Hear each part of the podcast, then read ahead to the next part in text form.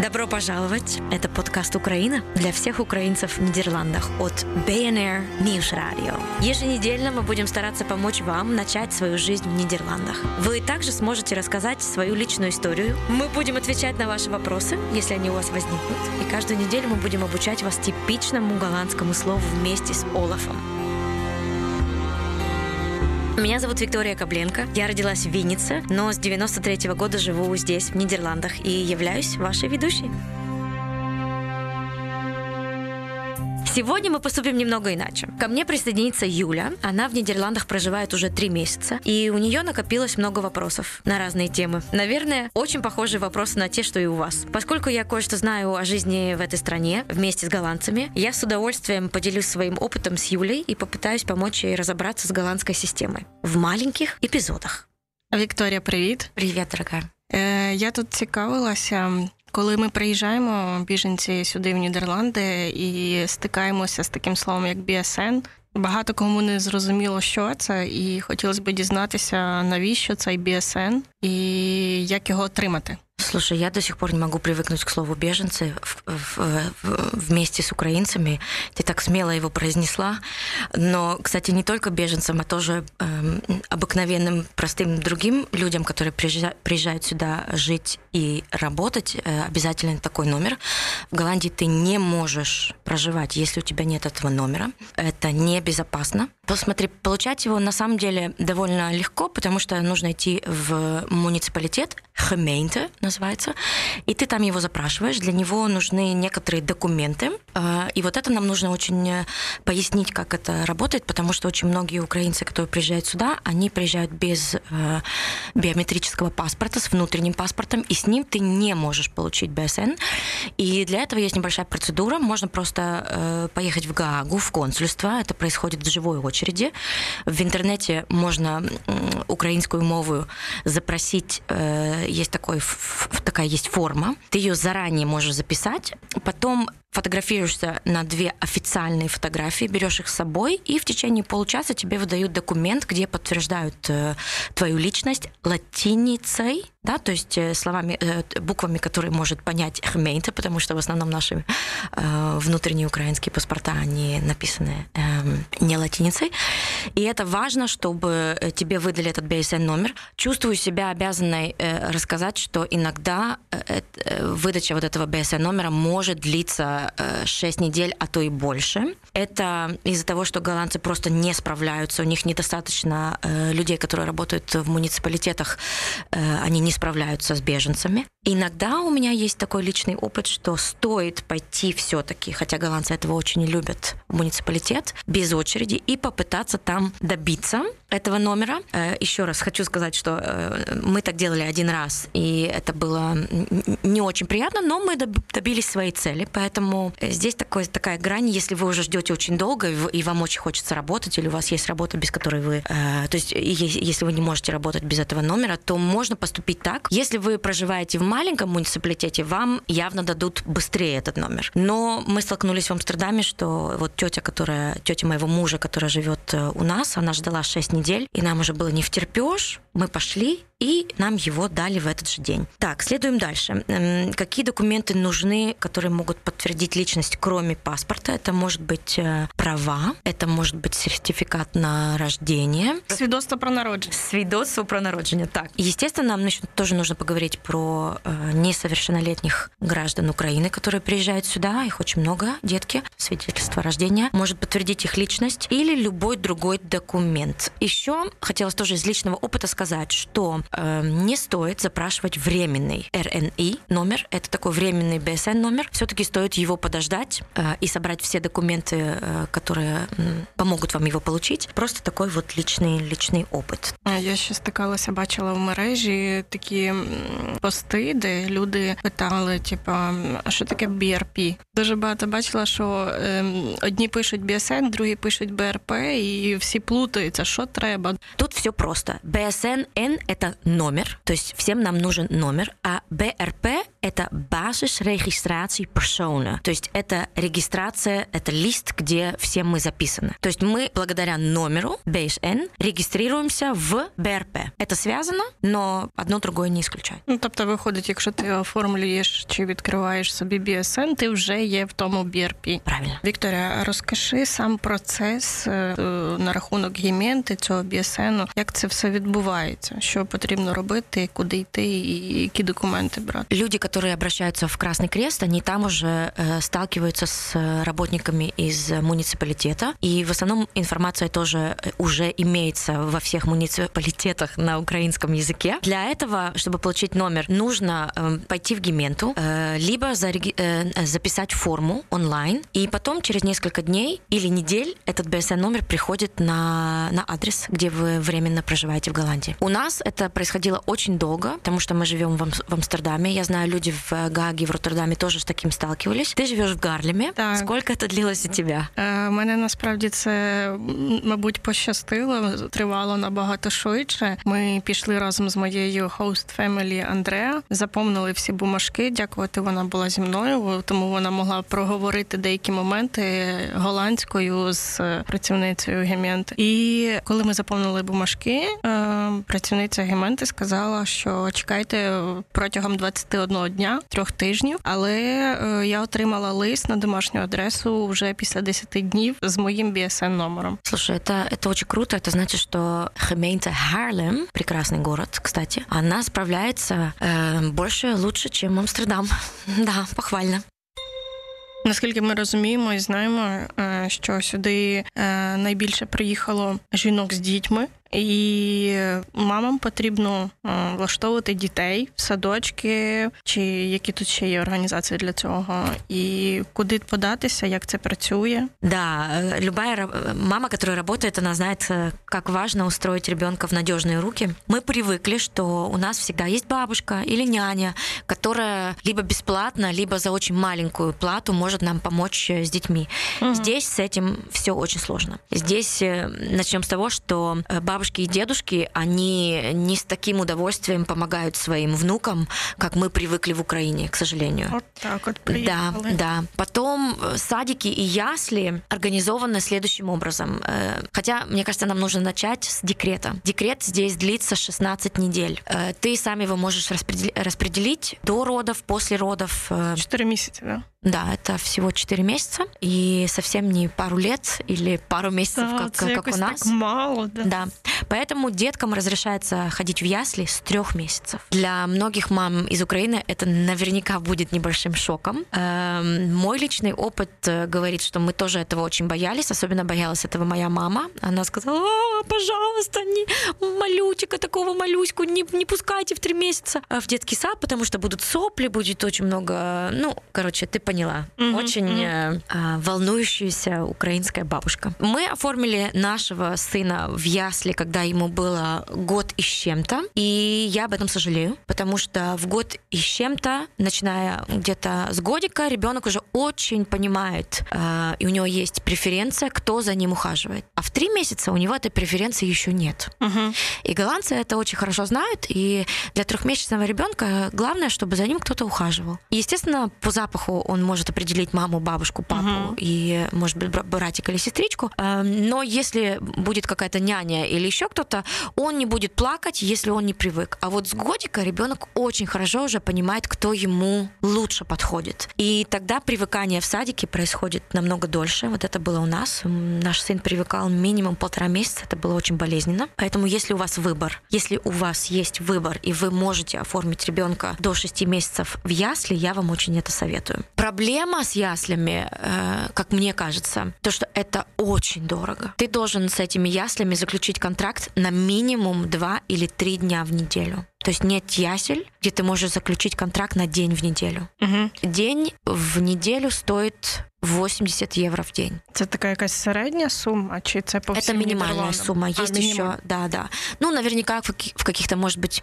маленьких городах это будет подешевле, и там, возможно, это будет более гибкая система, но в Амстердаме я в шутку называла это мафией, потому что все знают, насколько работающей маме, э, ну, ты вынуждена хотя бы на несколько часов в неделю пристроить куда-то ребенка, если у тебя партнер тоже работает. И не всегда тебе твоя работа может позволить гибкость, чтобы, ну, это организовать так, что э, забрать там ребенка раньше или позже. Нет. То есть ты угу. приводишь ребенка от полвосьмого, и ты можешь ребенка забрать, э, можешь забрать раньше, но можешь забрать в 6. То есть это реально на целый день. Угу. И этот целый день стоит 80 евро. Э, я считаю, это очень дорого. И если у тебя простая работа, то есть э, ты там учитель или ты инженер, и ты не зарабатываешь какие-то золотые горы, то 80 евро в день платить за ясли это очень дорого. И поэтому, как я тоже объясняла в других эпизодах, для голландских мам часто это является таким большим перекрестком, угу. где они все-таки выбирают после некоторых месяцев или годов все-таки выбирают э, остановиться с работой, с карьерой и оставаться дома с детьми, к сожалению. Так, так будет дешевле. Да, да, это абсолютно дешевле. Особенно, когда у тебя два или три ребенка. Ну, Прикинь, я... ты тогда платишь 80, два раза по 80 евро в день. Поэтому тогда... О, блин, да. Да, я заметила, например, у меня коллега э, актриса с другой коллегой актрисой, они наняли няню, просто взяли ее на заработную плату, и вот она на эти две семьи, у нее было четверо детей в разных категориях, в разных э, возрастах, и вот они могли ей двумя семьями платить заработную плату. А, тобто дві сім'ї скидаються на, да. на зарплату цієї жіночки, яка да. дивиться за їхніми дітьми. Да, поэтому, если я могу позволить себе свободу посоветовать э, украинским девушкам, которые приехали сюда, я бы э, тоже как-то либо скидывалась, либо договаривалась между собой, типа вот сегодня я с твоим ребенком сижу, завтра ты сидишь угу. с моим, это будет в разы дешевле. І... Це крутий варіант. А на рахунок оце, що сім'ї скидаються на так би мовити на няню, а це взагалі легальна практика, так що вони ну виходить, що вони перераховують ті просто гроші, і э, це, це ж офіційно не оформлено. Я подозреваю, что это официально, потому что, э, смотри, эти семьи, они же понимают, что э, человек посвящает их детям свою жизнь, и ты не можешь вот просто с простого перепуга сказать, извините, завтра ваши услуги нам больше не понадобятся. То есть тут включается уже вся вот эта нидерландская система защиты, что так как в любом контракте в, в фирме или на государственной какой-то должности, тебя должны минимум за месяц оповестить, угу. что типа мы подозреваем, что через месяц ваши услуги нам больше не понадобятся, чтобы человеку дать шанс найти другую работу Щось вовремя. Інше. Да. Угу. Ці яслі, садок, до якого віку? До возраста 4 лет, потому что в 4 года э, дети здесь идут э, э, в школу. Это уже другое учреждение, и там они идут в первую группу. Первая группа, она, э, как сказать, она такая подготовительная группа. В нее на самом деле ходить не обязательно. То есть вы можете в этот год еще путешествовать или просто держать ребенка дома. По закону голландские дети только с 5 лет обязаны ходить в школу. А вот этот период между 4 и 5 лет вы на самом деле можете еще как-то оформить сами. Но когда им исполняется 4 года в яслях, для них организовывают ясли огромный праздник, с ними прощаются. И да, вот это круто, кстати, поделиться вот этим опытом, потому что, знаешь, когда ты родитель, и ты всегда занят и работаешь, ты с утра до вечера э, у тебя нет возможности провести с ребенком в яслях в, в детском саду. А когда вот этот праздник, ты приходишь в сад, и им разрешают делать все, что им запрещали раньше. И твой ребенок может выбрать, что он хочет делать. Mm-hmm. Например, бросаться едой, ходить ногами по столу. Серьезно? Просто чтобы отвести душу. И другие детки маленькие, которым еще не, испол... не исполнилось 4 года, они сидят рядом и думают, о, как же я хочу, чтобы мне тоже организовали праздник, потому что я тогда тоже хочу кого-то там, не знаю, укусить. Или... Ну, я шучу сейчас на самом деле. Но наш сын выбрал ходить э, по столу и... Э, да, очень.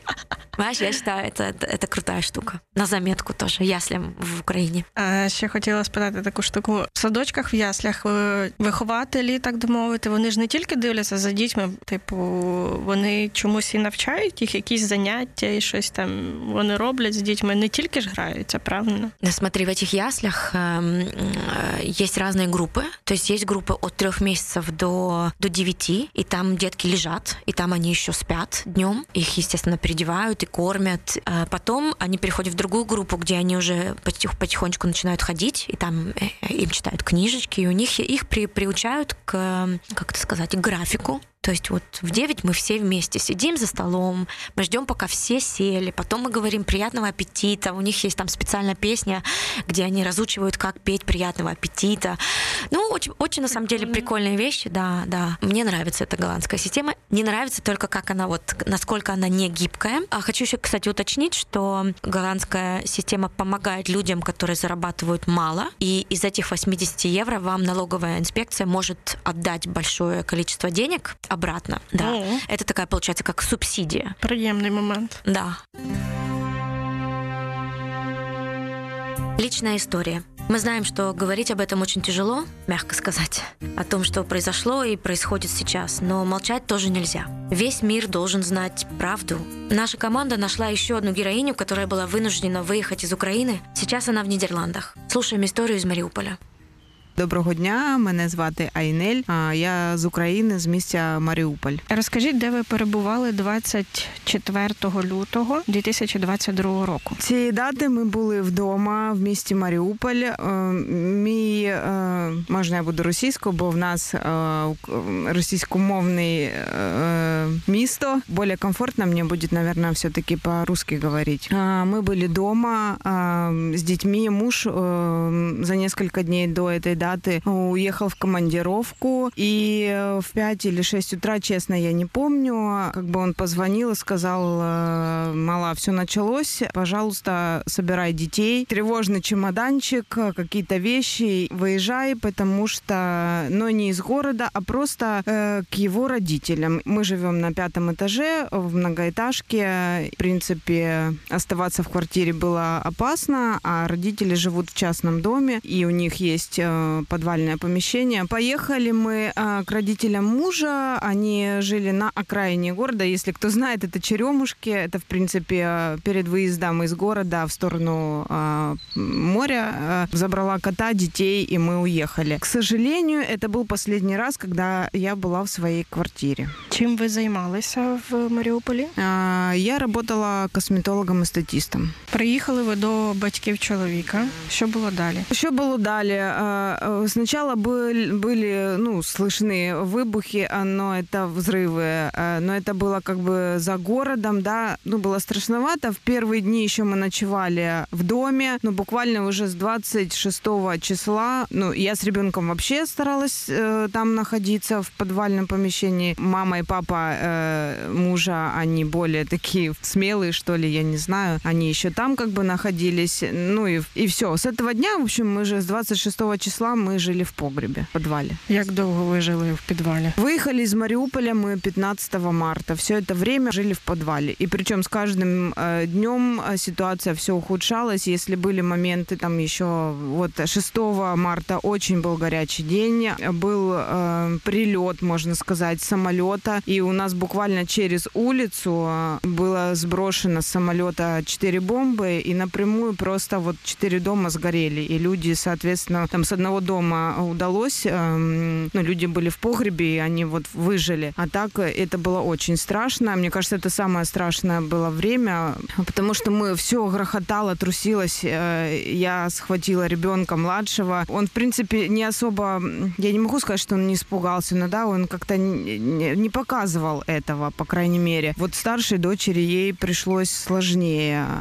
Были крики, истерики у всех. Страшновато было. Потому что мы понимали, что если будет прямое попадание, то этот погреб нас не спасет. Мы боялись подняться даже в туалет э, в дом из погреба, потому что даже вот, ну, когда были затишья, это вот, ну, примерно с 22 э, вечера и до 4 утра, это, можно сказать, было затишье. Ну, были такие звуки, не, я не знаю, как это объяснить, как будто это стоит какая-то установка у нас прямо во дворе, и оттуда и стреляют, и сюда прилетает, э, земля дрожала, но это словами это не не описать. И мне казалось, даже уже после первых дней а, вот такой вот бомбежки, обстрелов а, города, мне казалось, уже там ничего нет. Что город уничтожен. Это какое должно быть оружие против человека, против города. Ну, это, это просто. Звук был такой, что мне казалось, что там просто один сплошной котлован, а не город. И с каждым днем ситуация ухудшалась в плане, что даже тот же самолет, налеты, да, вот он прилетел, там мог там один раз э, в день или два. С каждым днем это все учащалось. Вообще же по городу э, с 28-го уже не было света, а потом отключили воду, потом отключили газ. И э, нас спасло то, что у свекра и свекрови во дворе у них скважина. То есть вода у нас была. А, плюс э, у свекра был небольшой газовый, как примус, что ли, это называется. И там мы хотя бы могли чуть-чуть подогревать воду. А так, естественно, на мангале все вот это вот мы готовили еду. Я не представляю, что вообще пережили люди, которые сидели в общих подвалах, потому что я знаю, у нас э, был такой э, спорткомплекс Терраспорт. В их э, подвальном помещении было около пяти тысяч людей. И это были и взрослые, и дети, и старики. Я не представляю, как они там выживали. Ну, честно. А, мои друзья, которые выбрались, знакомые, и то, что они рассказывают, это страшно. Когда ты сидишь с детьми рядом, то там мог человек умереть. И рассказывают, что и трупы хоронили во дворах. Ну, это очень страшно. У нас у знакомых парня, а, его отца убило осколками. А, они не, очень долгое время не могли его похоронить просто из-за обстрелов. Они не могли даже тело забрать. У, у, я работала в салоне, у нас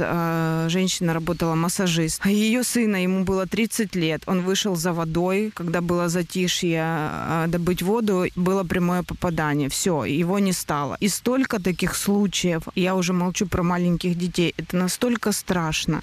Я не помню дату, но это точно было перед 8 марта. 3 числа, по-моему, пропала связь мобильная вообще какая-либо, связь в городе. Э, мы выезжали 15 марта из Мариуполя. Я до этого момента я не знала, живы ли мои родители. Ну, ехать на машине там 10 минут к ним. Но я не могла проехать, потому что э, были постоянные обстрелы, и я не знала, живы ли они, потому что, судя по звукам, э, были вылазки ребят, соседей, кто жил, они рассказывали, где, в каком районе ведутся а, активные бои. А, я знала, что в районе, там, где жили мы, где жили мои родители, ведутся активные бои. И, честно, я не знала, живы ли они или нет. Не было связи вообще с внешним миром. Мой муж не знал, живы ли мы. Я не знала, жив ли он. А де він перебував цей час? Он был э, в Харьковской области. Он там тоже был под обстрелами. 15 березня. Що стало таким переломним моментом, що ви вирішили виїжджати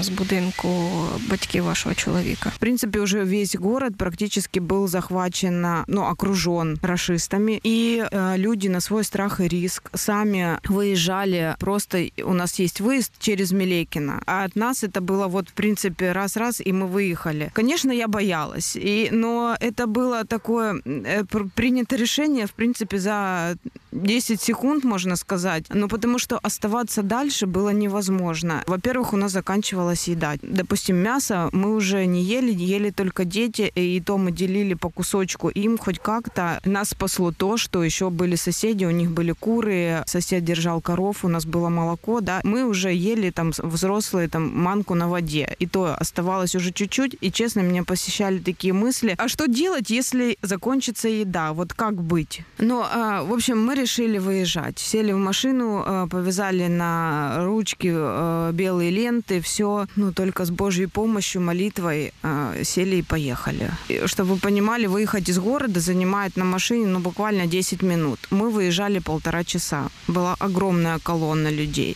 Мы проезжали через жилой квартал, где многоэтажки, и там просто возле подъезда стояли люди. Вы же понимаете, это минусовая температура на улице. Они стоят, непонятно кто в чем одет. Печальные эти лица, они возле подъездов жгут костры, готовят какую-то еду. По городу все равно слышны раскаты взрывов. Ви казали, що втратили зв'язок в Маріуполі, і ви навіть не знали, коли буде зелений коридор, яка інформація взагалі. А як ви зв'язувалися з чоловіком? Пришел сосед, он знал моего мужа, и он сказал, что где-то э, с высотки пятиэтажки вроде как на пятом этаже берет связь. И он сказал, сказала, что я буду идти и попробую дозвониться, э, что передать. И говорит, я в любом случае оставлю в почтовом ящике вам весточку, ну, дозвонился либо нет. В этот день никакой записки не было, на следующий день полдня прошло, тоже не было. И вот он пришел в обед, сказал, что он а, смог отправить смс получил ответ, сказал, он пытается нас вытащить, а, но въезд в город закрыт, никого не впускают, никого не выпускают. Вот такая была информация. Это было в десятых, по-моему, числах. Это была, ну, я хотя бы узнала, что он жив. Тобто можна сказати, що ви дізнавались будь-яку інформацію, що відбувається. Отак той сказав, той передав від сусідів, від знайомих. Тобто хтось пересказував просто информацию? Вообще, э, в принципе, никакой информации не было. Сосед, он, он э, попытался поймать э, радио в машине, он включал периодически, но на FM волна все везде было уже ДНР, то есть российские новости. Естественно, там говорилось о том, что вся Украина вообще оккупирована и что вообще все. Единственное, что он услышал, что вроде как освободили Харьков. Это была единственная информация, и у меня промелькнула надежда, что возможно, я вообще очень сильно надеялась, что будет какая-то договоренность хотя бы вывести мирное население. Розкажіть, що було далі, куди ви поїхали з Маріуполя? А, дальше я поехала на Бердянск. Бердянск в то время уже был оккупирован, но это уже, как я узнала, что фашисты зашли туда, везде проверяли документы, это уже были все российские войска. Они записали, кто с кем заезжает в Бердянск. Там мы переночевали с детьми в квартире. Нам друзья, подруга пустила нас в свою квартиру. Она уже до этого времени выехала. Мы передали ключи. Очень хорошие люди нас встретили, накормили, напоили. В общем, там мы переночевали. И утром я, в принципе, приняла решение ехать дальше, потому что было небезопасно. Мы поехали на Запорожье. Там тоже нас приютили люди, знакомые. Мы там переночевали. И с утра мы поехали на Одессу. Приехав в Одессу, конечно, я была удивлена. Магазины работают, люди ходят. Понять, как вообще такое может быть. Э, ну, тут идет война, тут все окей. Ну, чуть-чуть мозг у меня, наверное, видимо, не работал, или я не знаю. Буквально на следующий день а, мы услышали выстрелы, ну, обстрелы. А, у меня сразу паника. Э, послушав сирены и начались обстрелы за городом, а, мы решили тоже выезжать из Украины. Это было непростое решение, но ради безопасности детей, но я не хотела уже подвергать э, их риску. В принципе, э, большую, в большей степени, да, из-за детей я готова была выезжать. Як ви вибиралися з Одеси? Яким чином? І куди ви настроїлися їхати? Из Одессы мы приняли решение, так как там самая ближайшая граница была через Молдавию, потом мы были в Румынии, и уже будучи в дороге, мне позвонили, это мы были, уже в принципе мы, наверное, подъезжали через Германию мы ехали, знакомые знакомых через знакомых. В общем, в итоге мне позвонила женщина, волонтер, и предложила, сказала, что вот так и так есть семья, которая может предложить вам крышу над головой в Нидерландах. В принципе, не особо раздумывая, мы приняли решение ехать. Когда я вышла с машины, меня просто обняли, и мы обе расплакались. Это было очень трогательно и искренне. И так, знаете, по-родному, что ли, как вот я не знаю, как будто мы приехали к близким родственникам в гости, и нас ждал борщ. Ну, вот вы должны понять, это, наверное, только украинцы могут понять, насколько это э, радушное приветствие. Огромное им спасибо. Э, даже вот само отношение э, чисто по-человечески, такая забота, такая поддержка во всем, ну, от слова до дела, но это, это очень дорогого стоит. Як ви дивитеся на майбутнє, так би мовити, на ближче майбутнє в сенсі повернення в Україну, залишатися тут? Що ви думаєте на рахунок цього? Если честно, я не то что стараюсь не задавать себе такой вопрос, хотя э, он возникает и возникал, и, наверное, будет возникать. Но сейчас я стараюсь жить одним днем. А, мы не знаем, что будет завтра, мы не знаем, как будет завтра. Пока, пока, ну, как бы даже речи не может быть а, о возвращении а, в Украину, потому что нигде, мое мнение, нигде в Украине сейчас небезопасно. Ближайшие полгода точно, пока вот, да, нас там э, принимает эта страна, эта семья замечательная, мы будем здесь. Дальше время покажет. Я очень надеюсь все равно і вірю, що буде слава Україні назавжди, навіки, тому що вона єдина, наша рідненька, і ми переможемо всіх лютих ворогів, повикидаємо їх з наших кордонів, і вона розквітне, калина підніметься, і все буде Україна. Маю надію, велику надію, що ми повернемося до України. Ребята, я уверена, что вы уже заметили, что голландский язык чем-то похож на немецкий, английский, французский. Ну, такой себе винегрет языков. Но не все так страшно, как вы себе думаете. Стоит просто начать его изучать. И в этом нам поможет Олаф Кунш, журналист и писатель из Нидерландов. Мы уверены, что его слова недели пригодятся вам в разговорах с местными жителями. Доброго ранку, дорогие друзья. Меня зовут Олаф Кунш. Я журналист и писатель. И мы с вами будем учить нидерландский язык. Ну, то есть пару важных слов. Сегодня гадость. Drop. Это лакрица. Маленькие черные конфеты, которые голландцы очень любят. Drop. Или dropjes. Они везде. У каждого голландца они есть в дому, в машине, в офисах их можно найти. Голландцы так любят drop, что мы его используем для любимых. Дропje можно использовать как «малыш, я бен mein дропje». Ты моя лакрица. Это значит, что человек вас очень любит. Да, когда голландцы ездят за границу, они привезут дроп как подарок. Мне очень часто друзья или коллега везут дроп. Но я, как почти все остальные на свете, терпеть это не могу. Очень, очень невкусно. Ну хорошо, о вкусах не спорят. Слава богу, есть другие голландские сладости, которые действительно очень вкусно. Строопвафлс. Тонкие круглые вафельки с сиропом. Вот это да. Строопвафлс очень вкусно. Они также часто встречаются, и это прелесть. Да, честно признаю, я могу целая пачка строопвафлс просто есть так, а вы? А вам что больше нравится, дроп или строопвафлс? Дайте знать. А по-любому это смаклик смачного, и до побачення. Tot ziens. Друзья, спасибо, что вы нас послушали. Если у вас есть какие-то вопросы о жизни в Нидерландах, пишите нам на ukraina.sobaka.bnr.nl или в телеграм-канале БНР Украина. Мы ответим вам и постараемся помочь. Спасибо, что слушаете. Берегите себя. Все будет Украина.